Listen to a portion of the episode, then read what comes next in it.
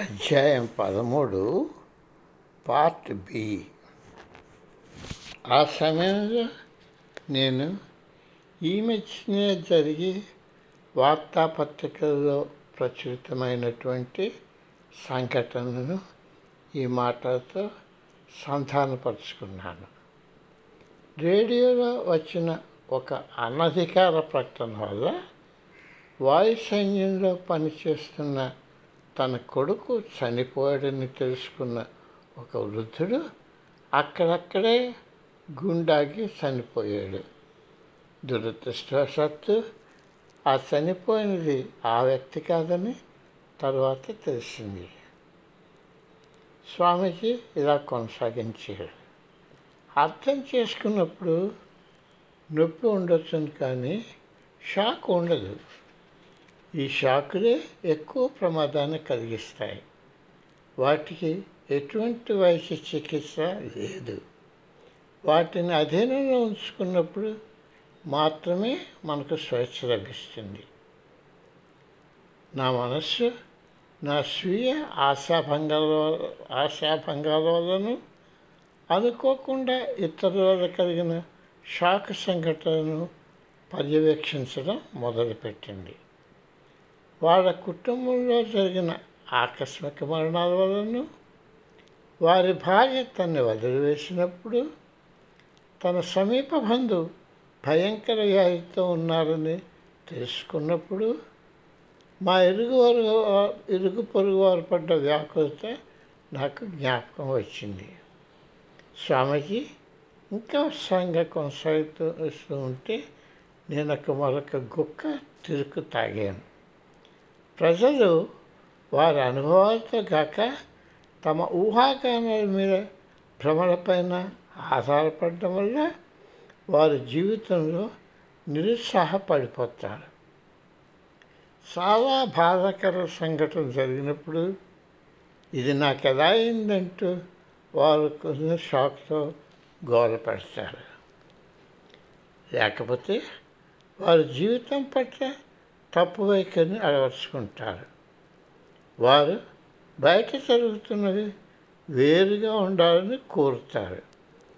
కొంతమంది శిష్యులు నా వద్ద వచ్చి, స్వామీజీ, నాకే కానీ ఇంకొంచెం ధనమున్నా, మంచి సంపాదన ఉన్నా, లేక చక్కటి ఇరుగుపోరువారు ఉన్నా, లేక ఇంకొంచెం పరపతి ఉన్నా, నేను ఇంకొంచెం బాగా ధ్యానం చేసుకునేగలిగే వాళ్ళని నాకు తెలుసు. వారు తమకున్న భ్రమలు ఆశ్చర్యంగా తొలగిపోతే వారి జీవితాలు అద్భుతంగా సాగుతాయని తలుస్తారు. ఇలాంటి కోరికలు ఉండటంలో తప్పు లేదని, అవి లేకుండా సంఘంలో ముందుకు వెళ్ళడం కష్టమవుతుందని నేను మధ్యలో హఠాత్తుగా తెలిపాను. అదే సమయంలో మా రాజా అనే శునకం ఆవరించి ఆ జాగానంతా తనిఖీ చేసి తన నిద్రలోనికి జారుకున్నాడు. తన ఆవలింత, నీతో వచ్చిన బాధ ఏమిటి జస్టిన్, నీకు అదంతా సమంగా తెలియలేదా అన్నట్టుగా ఉంది. స్వామీజీ ఒక గుక్కలో మిగతా తాగివేసి కప్పు క్రిందన పెట్టి ఆయన కుర్చీలో ఇటు అటు కదలాడి మరలా కొనసాగించారు. సంఘం సమంగా నడపడానికి చాలా నియమాలు ఉండటం అవసరం, కానీ వాటిలో ఎన్ని నిన్ను జ్ఞానోదయం వైపు తీసుకుని వెళ్తాయి? ఇదేమిట్రా బాబు, నన్ను మొదలు పట్టుకున్నారు అని తలచాను. ఎందుచేతను నేను రాజా వంక చూశాను. అది నిద్రలో తెలియకుండా నవ్వుతున్నదా? చుట్టుప్రక్కల జరుగుతున్నటువంటి సంఘటనలు ఎన్నిటిని నువ్వు ఆపలేవు అంటూ మా గురువుగారు కొనసాగించారు. సమస్య అంతా నువ్వు వాటిని అధీనంలో ఉంచుకోగలవు అనే భ్రమతో మొదలవుతుంది. నువ్వు కానీ సామాజిక నియమాలు నిర్వర్తించడం నీ జీవిత ధ్యేయం అనుకుంటే అప్పుడు ఈ పొరుగు వరుగుపాటు నుండి నువ్వు బయటకు రాలేవు అప్పుడు ఈ పరుగుబాటు నుండి నువ్వు బయటకు రాలేవు. ఆఖరకు నువ్వు అలసిపోయి చేతులు ఎత్తేస్తావు. అలా కాకుండా శాశ్వత సత్యం గురించి ఉండటమే జీవిత జయమని నువ్వు ఒప్పుకుంటే అప్పుడు నువ్వు నీ గమ్యాలను మరొక విధంగా, సంఘాన్ని మరవకుండా మలుచుతావు. నువ్వు నన్ను చెప్పడం ఎన్నోసార్లు విన్నావు, ఇతరులను చికాకు పెట్టకు, ఇతరులు నిన్ను చికాకు పెట్టేటట్టు లొంగకు. అలాగ నువ్వు ప్రవర్తించాలంటే నువ్వు మంచిని చెడుని రెండింటినీ అర్థం చేసుకోవాలి. నా శిష్యులతో పాటు ప్రజలందరూ ఎన్నో భయాలతో జీవితం కొనసాగిస్తున్నారు. వారు పై వయస్సు పైబడుతున్న కొద్దీ ఎడతెరిపి లేకుండా ఈ భయాలు వారిపై పడి వారి ఆరోగ్యాన్ని క్షీణించి పాడు చేస్తాయి. నాలో ఒకేసారి విరుద్ధ భావాలు నెలకొన్నాయి. అక్కడ మేము ఆపి ఇంతసేపు జరిగిన సంభాషణ పునరావృతం చేసుకుంటే బాగుంటుందని నాకు అనిపించింది. నా మనస్సు నా జీవితంలో అనుభవపూర్వకమైన విషయాలతో సంబంధం ఉన్నట్టు చూడగలిసింది. అయినా ఇంకా నేను తెలుసుకోవాలనుకున్నాను. ఆయన మాటలు వింటుంటే అప్పటికప్పుడే ఇంకా తెలుసుకోవాలనే కోరిక బయలువెడలింది. ఆయన ఆపడానికి సంసిద్ధులుగా లేరు. చాలా బాగుంది. నీ అధ్యయనం అన్ని కోణాల నుండి జరుపు. జీవితాన్ని యథార్థంగా పరిశోధించు. కానీ ఒక సవాలు ఇందులో ఇమిడి ఉంది. అయితే బాహ్య ప్రపంచం నుండి వచ్చే సమాచారం అసంపూర్ణమైనది, తప్పుదారి పట్టించేది. అలాంటప్పుడు మీ పరిశోధన సామాన్యంగా సార్థకం రాగలదు. ఈ సవాలు పరిష్కరించడానికి నువ్వు సంసిద్ధుడు అవ్వాలి. అధ్యయనం గావించే పరికరం మనస్సు. అధ్యయనం గావించే పరికరం మనస్సు. ఈ మనస్సును నువ్వు సంసిద్ధపరచాలి. తమ మనస్సు అధ్యయనం గావించడానికి బాహ్య ప్రపంచం శాంతంగా అవ్వాలని ప్రజలు ఆశిస్తున్నారు. ఇది వారు చేసే పొరపాటు. ఇది ఎన్నడూ జరగదు. భగవంతుడు కూడా అలా జరిపించలేడు. నువ్వు నీ అధ్యయనంలో తప్పుదారి పడుతున్నావు. ప్రపంచం శాంతంగా అవ్వలేదు, కానీ నువ్వు నిన్ను శాంతిపరచుకోగలవు. శాంతంగా ఉండే సామర్థ్యం బాహ్య ప్రపంచంలో లేదు, నీలో మాత్రమే ఉంది. మార్పు దాని స్వభావం. అందుచేత ప్రపంచాన్ని అంతటినీ శాంతపరిచే ఉద్దేశం పెట్టుకోకు.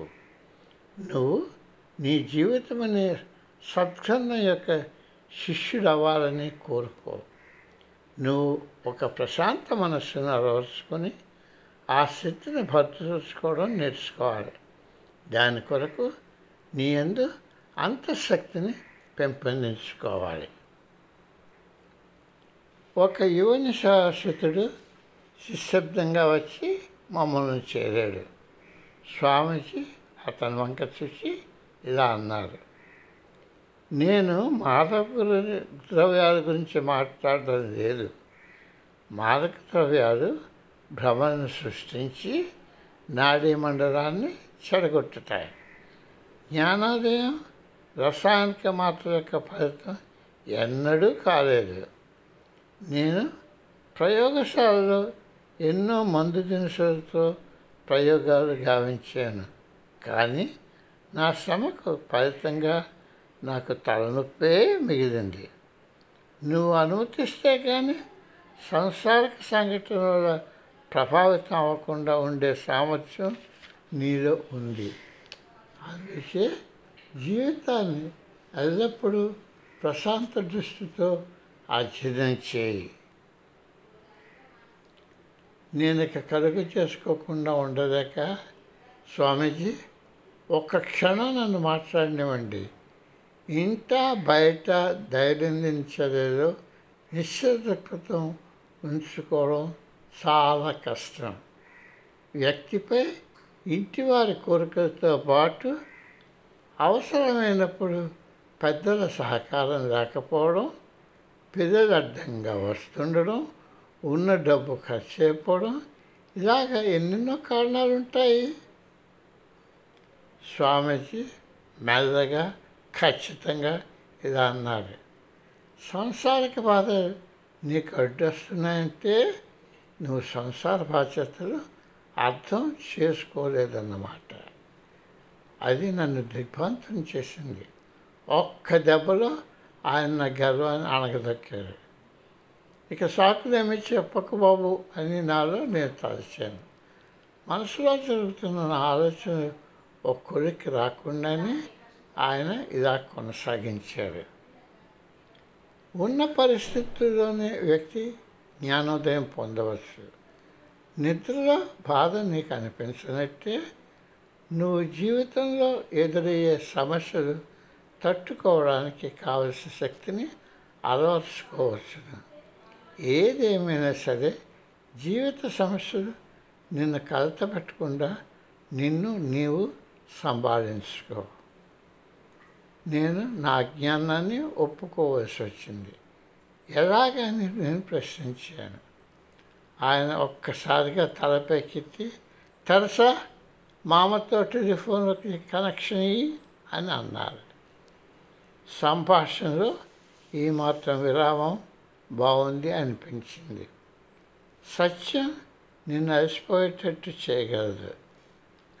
ఆవిడకి గుడ్ నైట్తో టెలిఫోన్ సంభాషణ ముగియగానే మాకు అందుతున్న పాఠాలు కొనసాగాయి.